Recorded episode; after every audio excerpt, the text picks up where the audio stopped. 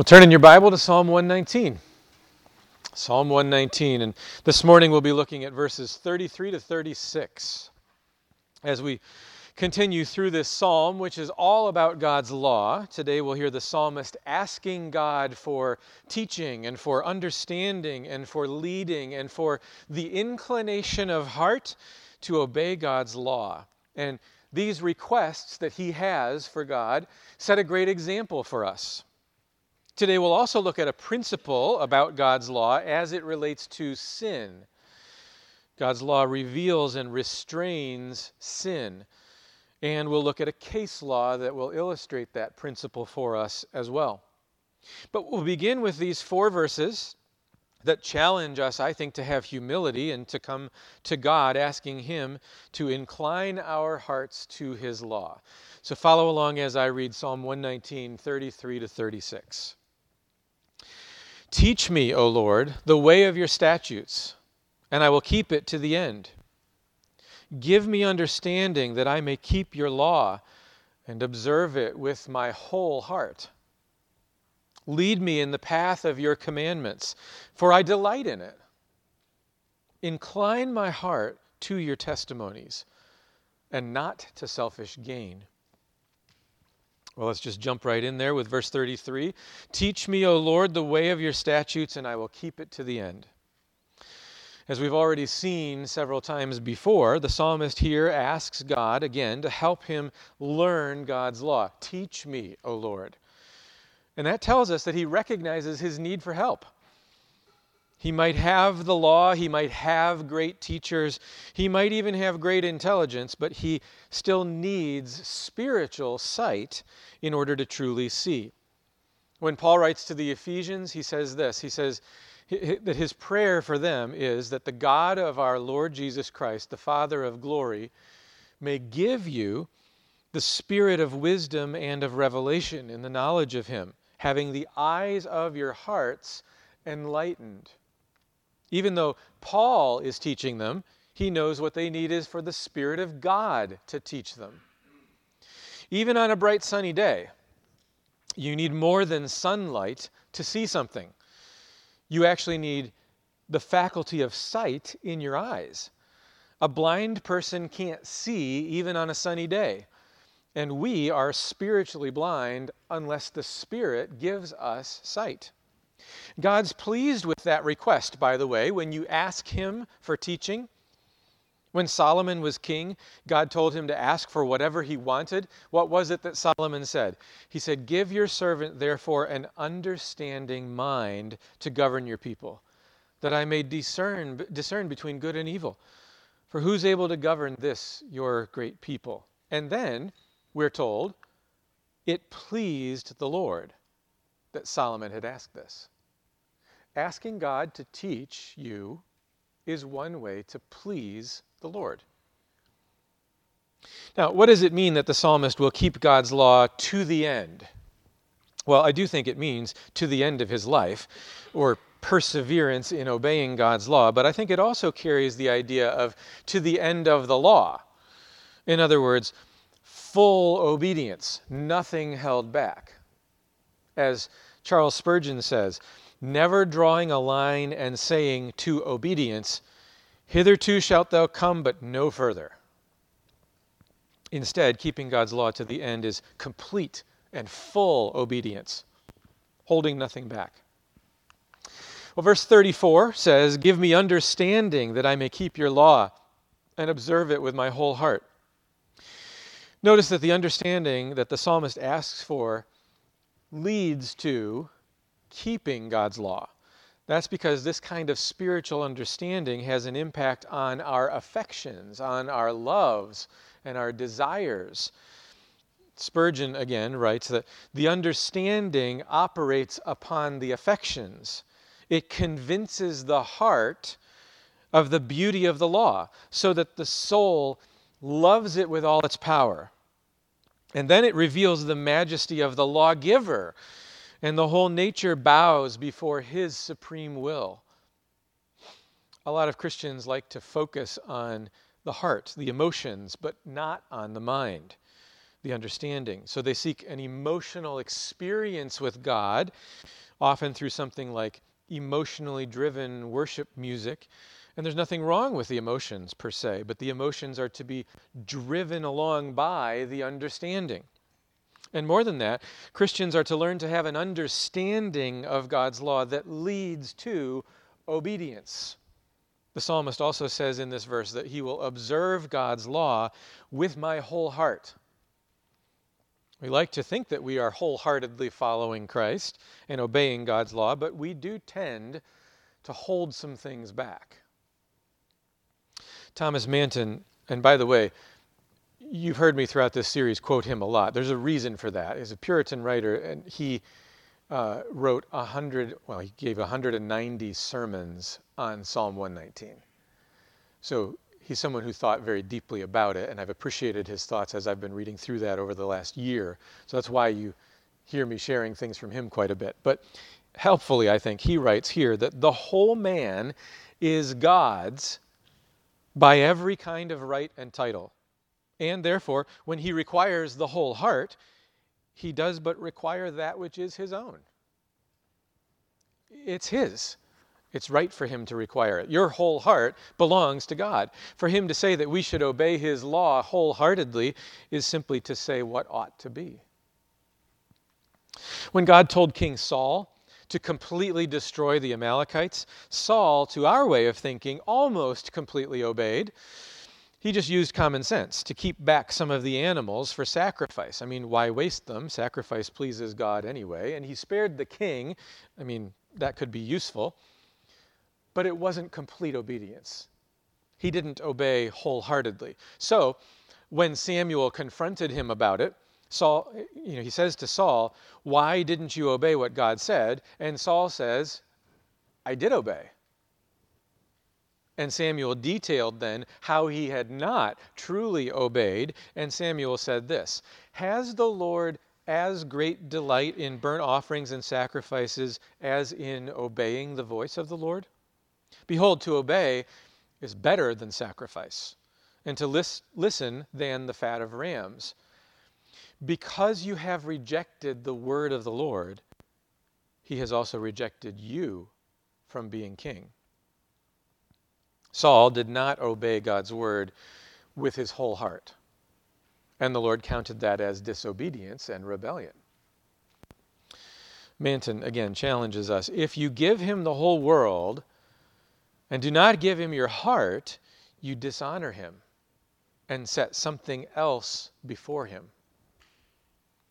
Obedience to God's law is obedience with your whole heart. Verse 35 then we read, Lead me in the path of your commandments, for I delight in it.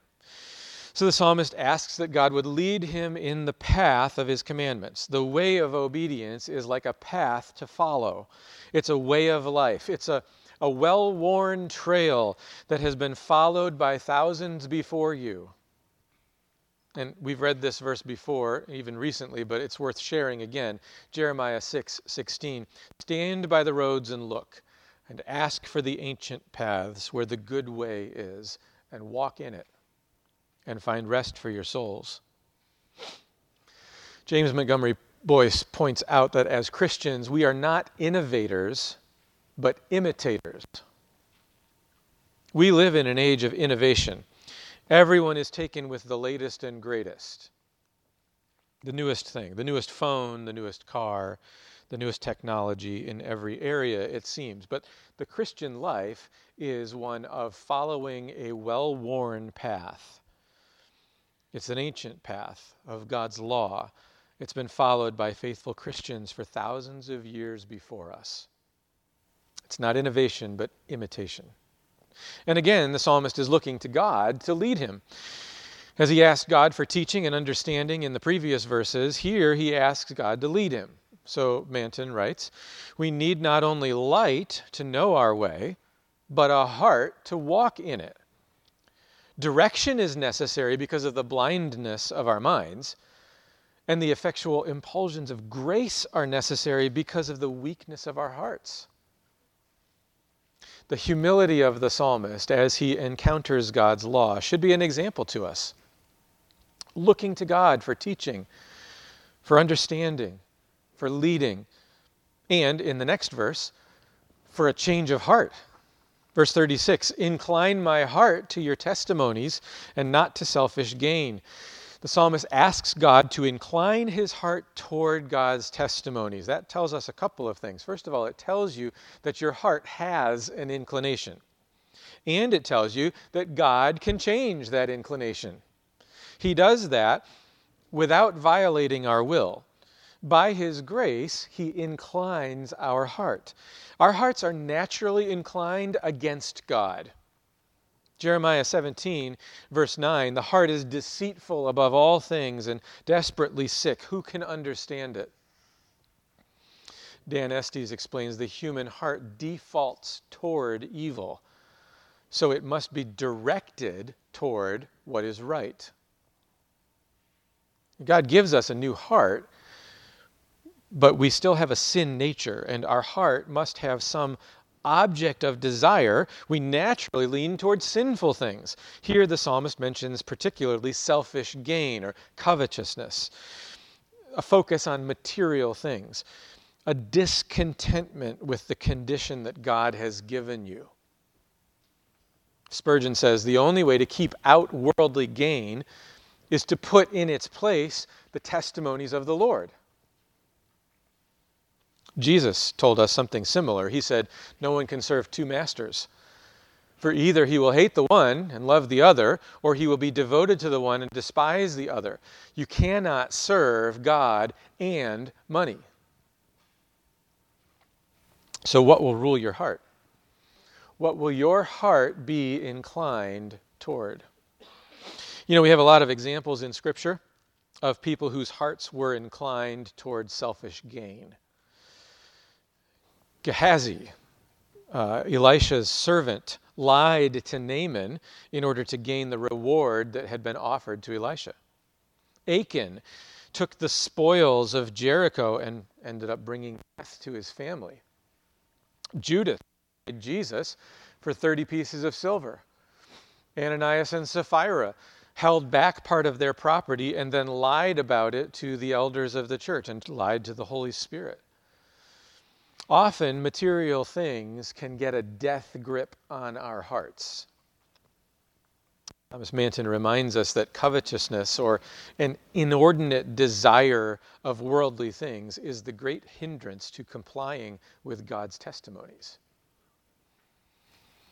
So, our prayer should be like the prayer of Solomon at the dedication of the temple when he says, The Lord our God be with us, as he was with our fathers he not leave us or forsake us, that he may incline our hearts to him, to walk in all his ways, and to keep his commandments, his statutes, and his rules, which he commanded our fathers.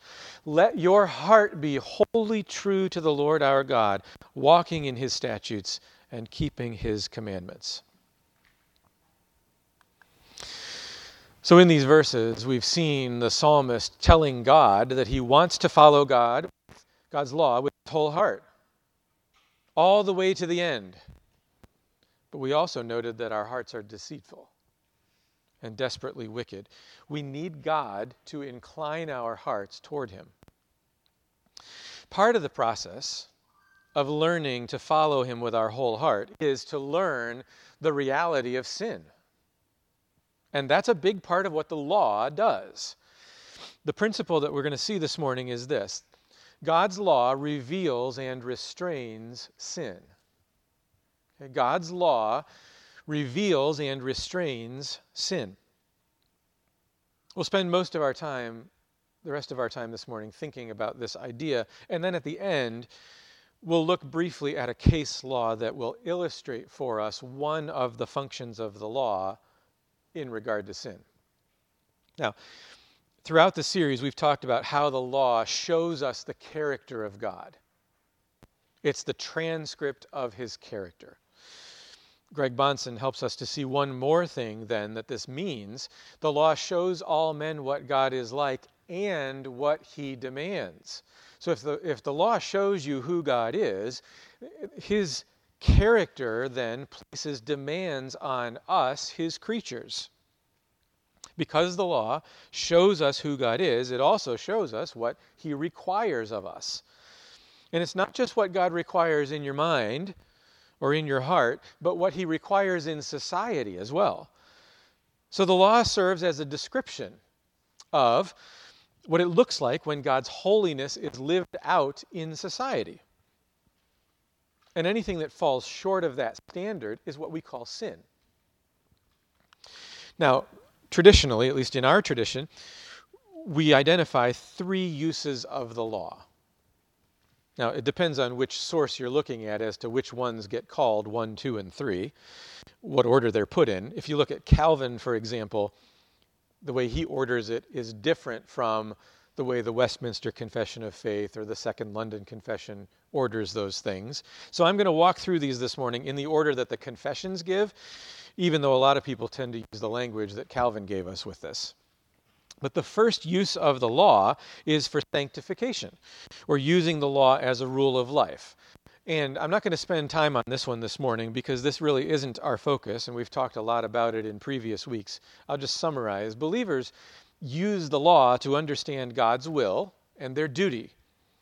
It also shows them where they fall short. And while the law doesn't condemn us believers, because there is therefore now no condemnation for those who are in Christ Jesus, the law does show us where we need to repent and seek forgiveness.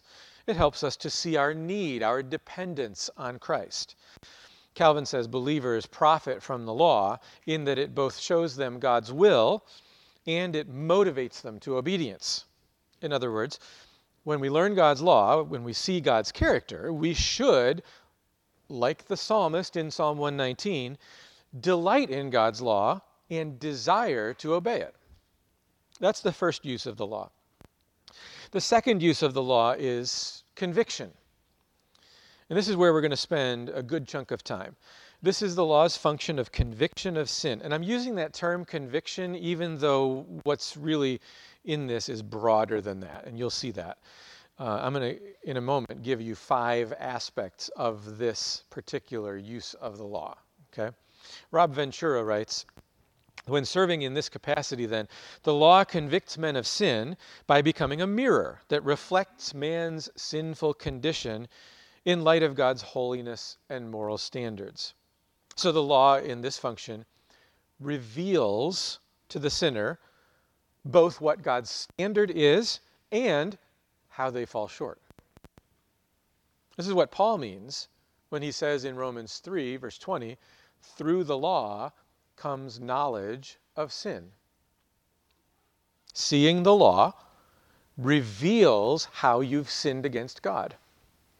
And this is a necessary step for someone coming to Christ for salvation. You have to first recognize your need for a Savior. And that need is there because you are a sinner. The law shows you just how you're a sinner. Calvin comments here regarding the pride of the sinner. He says, So long as he is permitted to appeal to his own judgment, he substitutes a hypocritical for a real righteousness. In other words, we tend to set up our own standards. And so we think we're righteous because we are by our own standards. But after he is forced to weigh his conduct in the balance of the law, renouncing all dependence on this fancied righteousness, he sees that he is at an infinite distance from holiness. And on the other hand, that he teems with innumerable vices of which he formerly seemed free. In other words, the law puts the sinner in his place. The sinner wants to be judged according to his own standard. I, I did what I believe was right. I followed my truth. But the law of God is the only standard. And when the sinner sees himself in light of God's law, everything changes. So, what exactly does the law do in regard to sin in this second use of the law? Let me give you five things. Okay, the first one first, the law defines sin.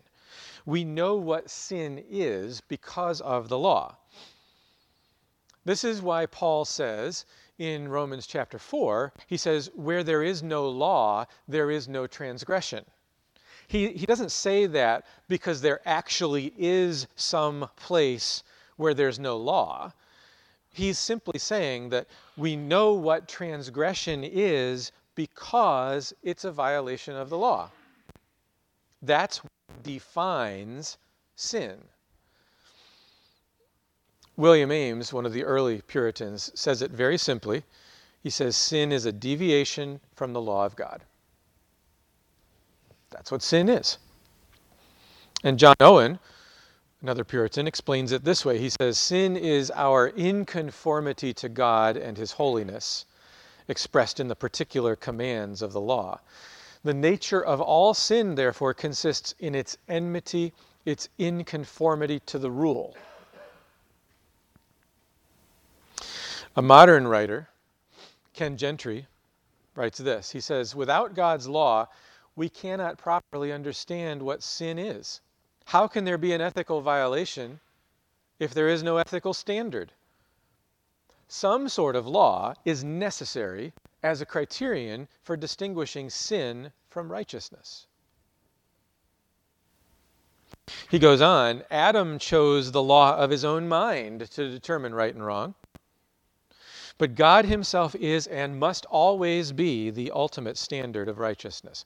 God must define sin. And He does so in Scripture.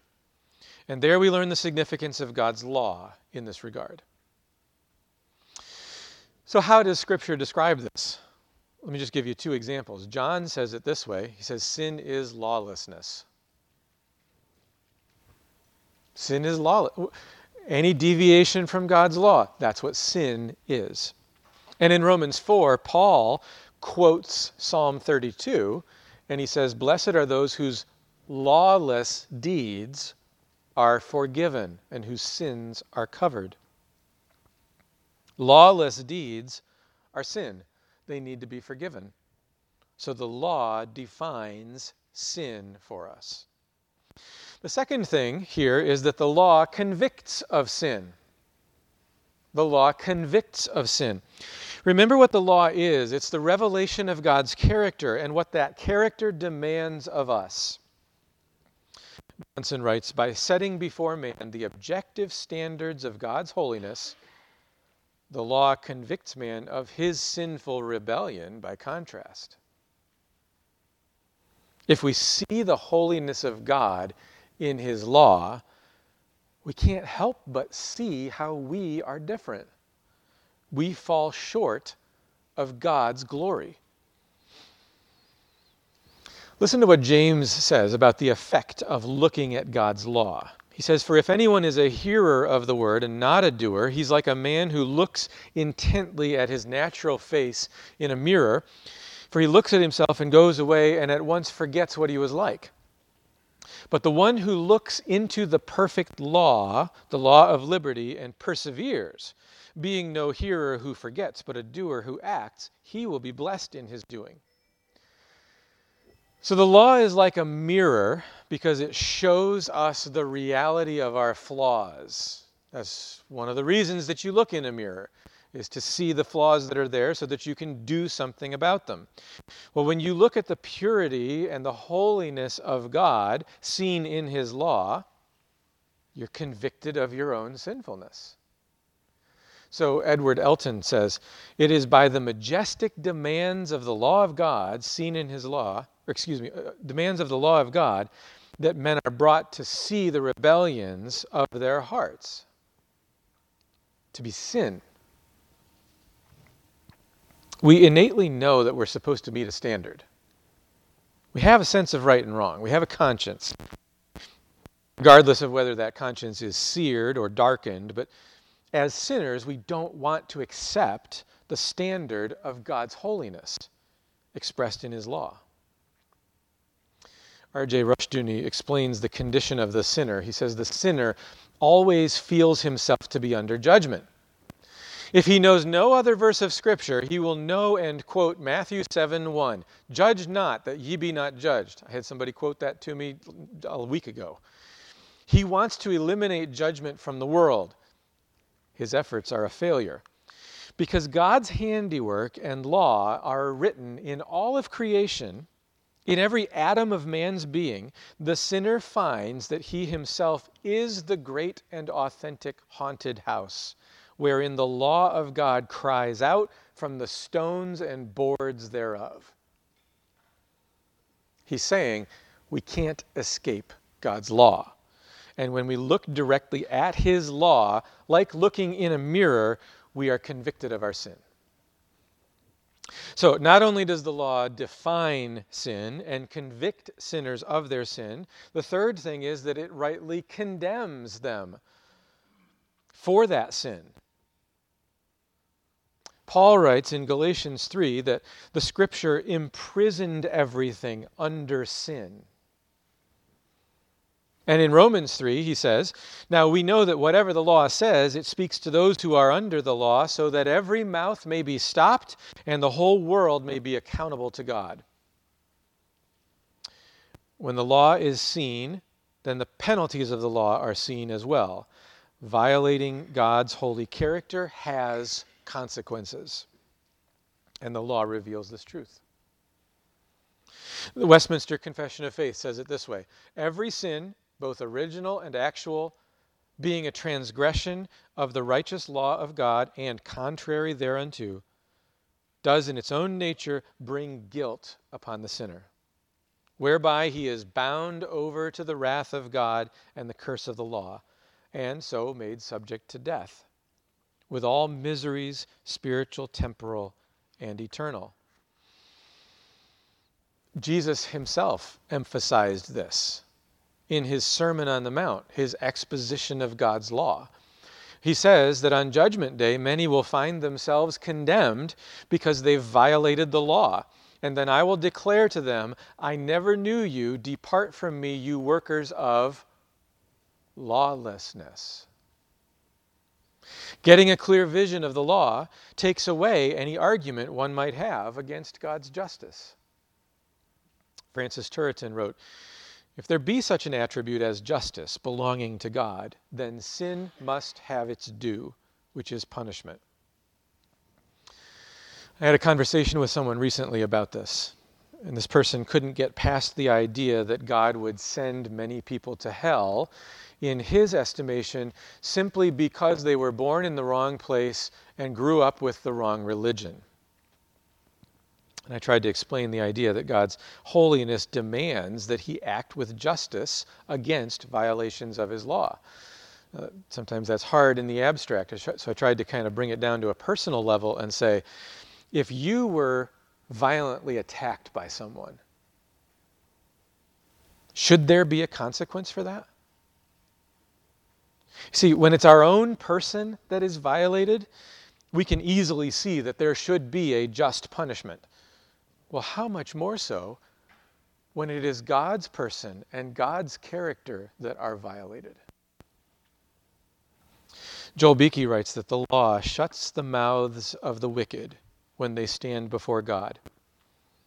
There is no defense, there is no argument, no manipulation, no deceit. The law describes God's holiness, it does not describe the wicked and so they are guilty.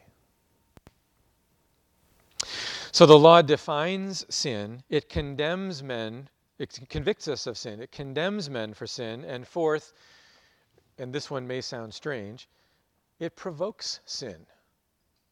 The law provokes sin. Greg Bahnsen summarizes what Scripture has to say. He's using Scripture's language here to describe this function of the law. He says, The law also exposes the true character of sin, for sin takes hold of the law and induces transgression. The law provokes sin, calls forth transgression. Sin is aroused by the law, it finds opportunity for rebellion in the commandment. And then he goes on to say, the very power of sin is the law. So the law convicts man of sin and shows the true nature of rebellion. It excites transgression and spurs sin on to further disobedience. What, is, what does that mean? What is that getting at? Well, this is something that Scripture clearly teaches. Here's just two of the verses that speak of this, both from Romans chapter 7. But sin, seizing an opportunity through the commandment, produced in me all kinds of covetousness.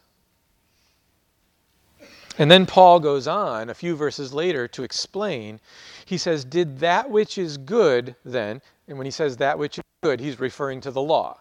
So he says, Does that which is good then bring death to me? By no means. It was sin producing death in me through what is good, the law, in order that sin might be shown to be sin. And through the commandment might become sinful beyond measure. So the law provokes sin in that the sinner, seeing the law, rebels against it and sins more. The Puritans were often described as physicians of the soul because they seemed to have particular insight often into the various facets of sin in our hearts. One of them, William Strong, gave the imagery here of a beast that is chained up. And he says it's not that the chains put fierceness into the beast, but the chaining of the beast draws out the fury that was already there in its nature. That's what the law does. In the same vein, Vavasor Powell used the imagery of a dog in a kennel to describe sin. He says encountering the law serves to unkennel sins and make them take hold upon a man's soul. Now, I want to be clear here. It's important for us to see that the law has no power to save. It points out sin, it convicts, it condemns, but it cannot solve the sin problem. Rushdoony explains the fact that the law cannot save us is not due to some inability in the law, but an inability in us. We are dead in sin, dead to life in God. The fact that the law incites us to sin is an indictment of us, not of the law. In a regenerate man, the law incites to righteousness. So, what we see in Psalm 119, when you hear the psalmist over and over describing how he delights in God's law, he loves God's law, that's the effect that the law should have on a regenerate person. It incites him to righteousness. But for the unbeliever, it incites them to more sin. Before we leave this point, I want to pause and point out what is the solution to the sin problem. And I'm going to enlist the help of John Bunyan to do that. As John Bunyan wrote Pilgrim's Progress, he has a scene in that story where Christian comes to the house of interpreter. And one room of the house, Bunyan writes, was a very large parlor that was full of dust, having never been swept. Now, after he had observed this scene for a little while, interpreter called for a man to commence sweeping. And as a result, the dust began to fly about so overwhelmingly that Christian was nearly choked to death. Interpreter immediately spoke to a gracious lady standing nearby Bring some water here and sprinkle this room. The lady, having done this, the parlor was then easily swept and cleansed. Now, when Christian asked what this meant, interpreter explained this parlor is the heart of a man who has never been sanctified or regenerated and justified by the sweet grace of the gospel. The dust is his original sin and inward corruptions that have thoroughly defiled the whole man. Now, catch this. He who first began to sweep is the law. But the gracious lady who brought water and sprinkled the room is the gospel. Now, while you saw, as soon as the man began to sweep, that the dust so swirled about the room that it became even more difficult to cleanse, and you were near choked to death, this is to show you that the law, instead of effectively cleansing the heart from sin, does in fact arouse, give greater strength to, and cause sin to flourish in the soul. And this result is in spite of the fact that the law both uncovers and condemns sin, for it does not have the power to subdue. Furthermore, as you saw the gracious lady sprinkle the room with water, which it was very easily cleansed, this is to show you that when the gospel comes with its sweet and precious influences indwelling the heart, then just as you saw the lady settle the dust by sprinkling the floor with water, so is sin vanquished and subdued, and the heart made clean through the faith of that soul. And consequently, that same soul is then made a suitable place for the King of glory to inhabit. The law cannot solve the sin problem. Only the gospel does that. But that does not pit the law and the gospel against each other. Rather, they both agree as to the holiness of God and the demands that that places on man. And the law, rightly understood, should lead us to Christ. That's the fifth part of this second use of the law. The law drives sinners to Christ. Seeing the holiness of God displayed in the law leaves man in a dilemma.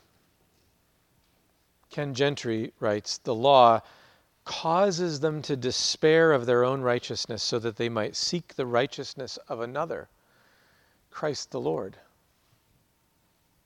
Here's how Paul says it in Romans 8 For God has done what the law, weakened by the flesh, could not do by sending his own Son in the likeness of sinful flesh and for sin, he condemned sin in the flesh in order that the righteous requirement of the law might be fulfilled in us who walk not according to the flesh, but according to the Spirit. Who walks according to the Spirit? Well, those who have been given the Spirit because they have faith in Christ. Faith in Christ leads to justification, or said another way, the righteous requirement of the law fulfilled in us who have faith. See, this answers the demand of the law. So, in this way, it's the law that drives us to Christ. Calvin said this He says, In the precepts of the law, God is seen as the rewarder only of perfect righteousness, a righteousness of which all are destitute and on the other hand, as the stern avenger of wickedness. But in Christ, his countenance beams forth full of grace and gentleness toward poor, unworthy sinners. When the law drives a sinner to Christ, the sinner finds there grace and mercy. He finds the gracious gift of righteousness, the righteousness of Christ that satisfies the demands of the law. Gentry summarizes this function of the law this way. He says, Since it cannot save, the law drives men to Christ by removing all hope in self and by threatening the eternal wrath of God against sinners. The law is the instrument by which the sinner is driven to Christ to secure his mercy. So, in this second use of the law, the law defines sin, it convicts men of sin, it condemns men for their sin, it provokes sin in the unbelieving man, and it drives men to Christ who alone can satisfy the demands of the law. And then finally is the third use of the law, and that is to restrain sin. When someone looks at God's law, sees the demands of the law, and the consequences for breaking the law, that's an incentive not to break the law. Sometimes the law provokes sin, especially in the heart, like coveting, but particularly in society, out in public, on a public level, the law restrains sin. Ventura writes When functioning in this manner, the law serves as a barricade or a bridle that restrains men from sin. Or, as the Scottish preacher John Colquhoun puts it, a curb to hold sinners within the limits of external decency and to prevent the world from becoming a scene of robbery and blood. And while this certainly has a positive effect on the sinner himself, like the patience of God that stems from his kindness toward us, giving us a chance to repent, the main benefit here is for the society. It keeps society from self destruction. Greg Bahnsen writes The law represses the rampage of sin in a person's life and in society. It halts the sinner with the authoritative demand of God, even if only for a little while. So the law has a certain preservative effect, even when it's not a sanctifying one in the life of sinners. The threatenings and punishments of the law specifically when they're enforced by the civil magistrate, holds the wickedness of lawbreakers in check in society. So, John Calvin in the city of Geneva worked toward having a godly society. He was someone who really gave a lot of thought to this idea. He described it like this He says, The law is, by means of its fearful denunciations and the consequent dread of punishment, to curb those who unless forced, have no regard for rectitude and justice. Such persons are curbed not because their mind is inwardly moved and affected, but because, as if a bridle were laid upon them, they refrain their hands from external acts and internally check the depravity which would otherwise petulantly burst forth. Nevertheless, he says, this forced and extorted righteousness is necessary for the good of society. Its peace being secured by a provision but for which all things would be thrown into tumult and confusion. So it's this third use of the law, restraining evil, that our case law illustration this morning will give us a picture of. We've said this morning that the law reveals and restrains sin. And we've seen three main uses of the law. First, sanctification, or a rule of life for the believer. Second, the conviction of sin and all that goes along with that. And third, restraining sin, especially in the society at large. For the last few minutes this morning, I want you to turn with me to Deuteronomy chapter 19. Deuteronomy 19. And we're going to start in verse 15. And what you're going to find here is a particular law about perjury, giving false witness in any kind of case. And once we read it, I'll give a basic explanation, and then I want us to focus on the effect of the law in regard to sin, as we've been talking about this morning. So, Deuteronomy 19, and follow along with me starting in verse 15. A single witness shall not suffice against a person for any crime or for any wrong in connection with any offense that he has committed. Only on the evidence of two witnesses or of three witnesses shall a charge be established. If a malicious witness arises to accuse a person of wrongdoing, then both parties to the dispute shall appear before the Lord, before the priests and the judges who are in office in those days. The judges shall inquire diligently, and if the witness is a false witness and has accused his brother falsely, then you shall do to him as he had meant to do to his brother.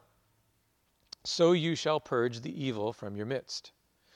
And the rest shall hear and fear, and shall never again commit any such evil among you.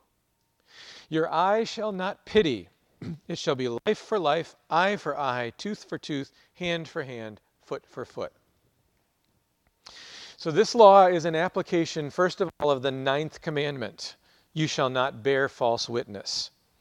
That commandment is repeated in the New Testament as well.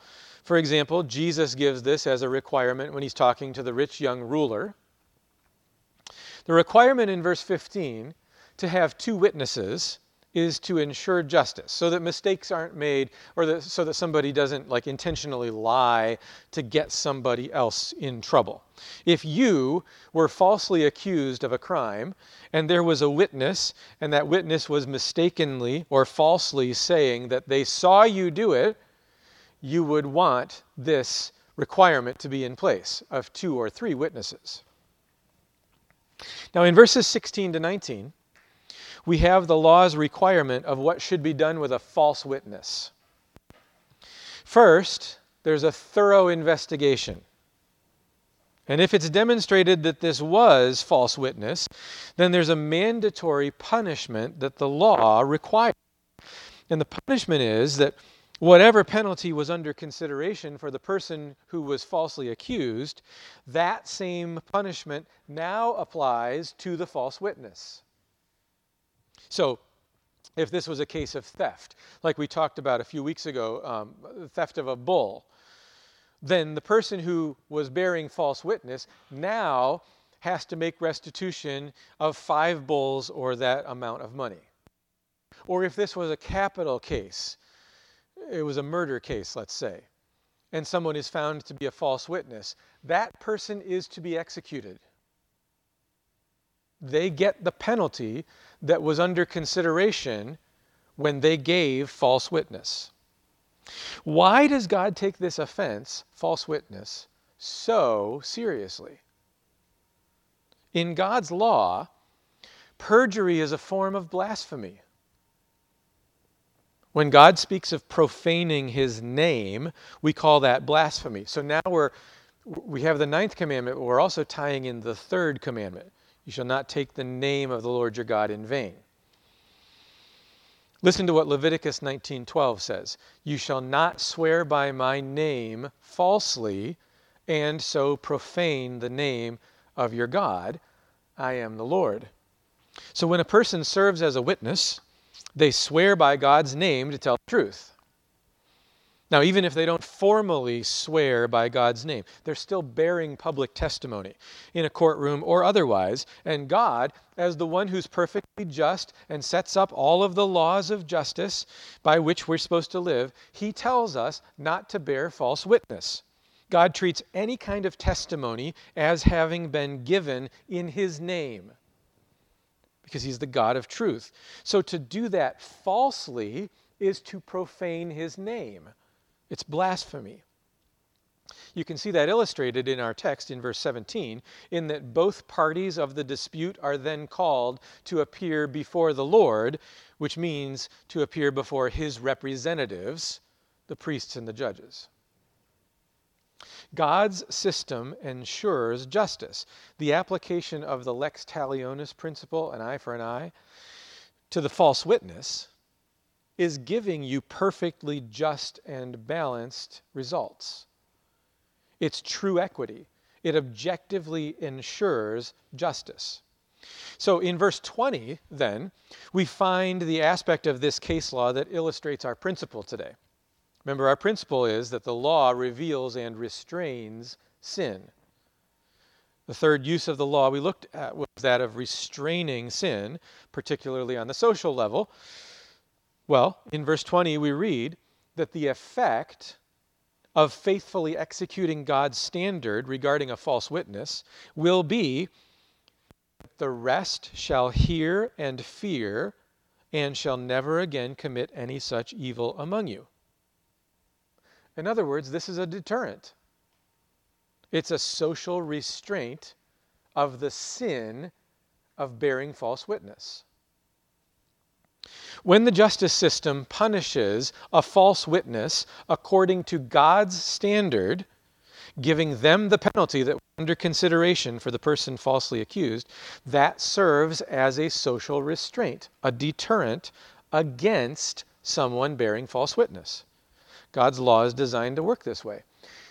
Here's how Gary DeMar explains this. He says the perjurer will certainly think twice about offering false testimony if he knows that he will incur the same punishment as the accused if his lie is uncovered. This law is especially helpful in capital offenses where punishment for the crime, the death penalty, is irreversible. Moreover, a number of trivial cases often are brought to the courts to harass an individual and later they're thrown out for lack of evidence. Such cases would be reduced considerably if the accuser knew he could be liable for the same charges were his charges proved false and malicious.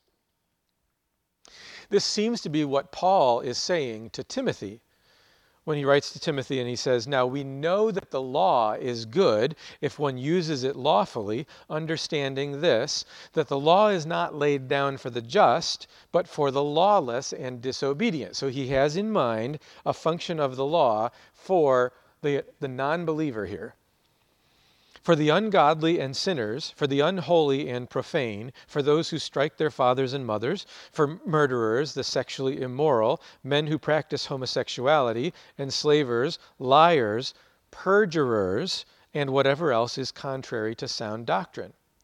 So, in this sense, the law is laid down for the lawless and disobedient. It's a restraint against sin.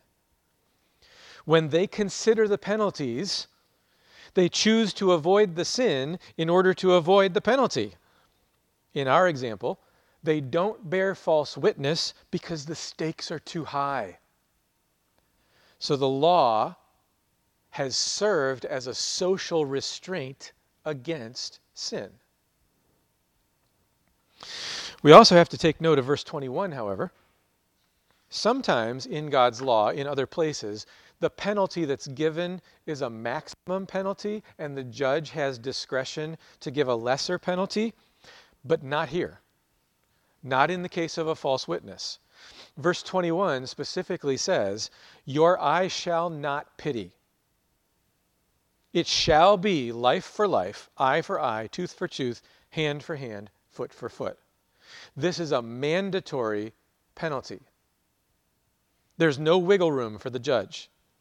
If someone commits false witness, they are to be given the full penalty that was under consideration for the, for the person who's falsely accused, even if that means execution, because it was a capital offense. Why? Because this law is a social restraint against sin, and God knows that the damage done to society by not enforcing this penalty is greater. Remember, this is an offense against God. Perjury is blasphemy. And a society that will not take that seriously is a society that is in decline and on its way toward collapse. Hopefully, you can see in this case law why God takes false witness seriously. And, and by the way, that should filter down to lots of other areas. Kids, you should be very careful about making false accusations about your siblings, about other kids. God takes that very seriously.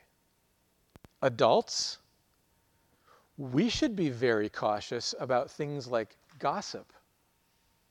That's bearing false witness if what you're sharing is not true. And I hope you also see that one of the very important, legitimate purposes of the law is this social restraint on sin. God cares about the society. His law is not simply a private affair designed to help your spiritual life. God's law is for all of life because He's the Lord of all. In our verses in Psalm 119 this morning, we saw the psalmist asking again and again for God to help him in understanding and faithfully obeying God's law. One of the ways God's law helps us is by revealing and restraining sin.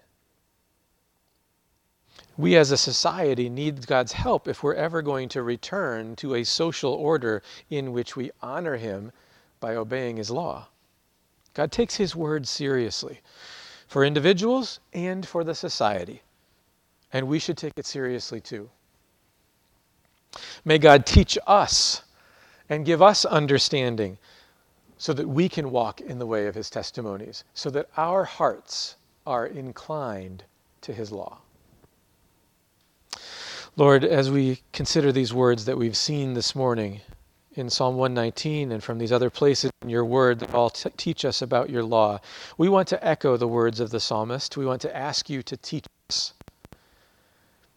We, we can learn from books and authors, and all of those things are important, but ultimately we need your spirit to open our eyes and to change our hearts, to incline our hearts to your testimonies. I pray that you would be developing in us, as your people, a love for your law, a delight in it. That that would be the response we have when we hear your law, that we would, that we would see you in it and that we would glorify you and that we would want to obey your law because it's pleasing to you. It's the best way to live. Help us to learn to say with the psalmist, Oh, how I love your law. And we pray this this morning in Jesus' name. Amen.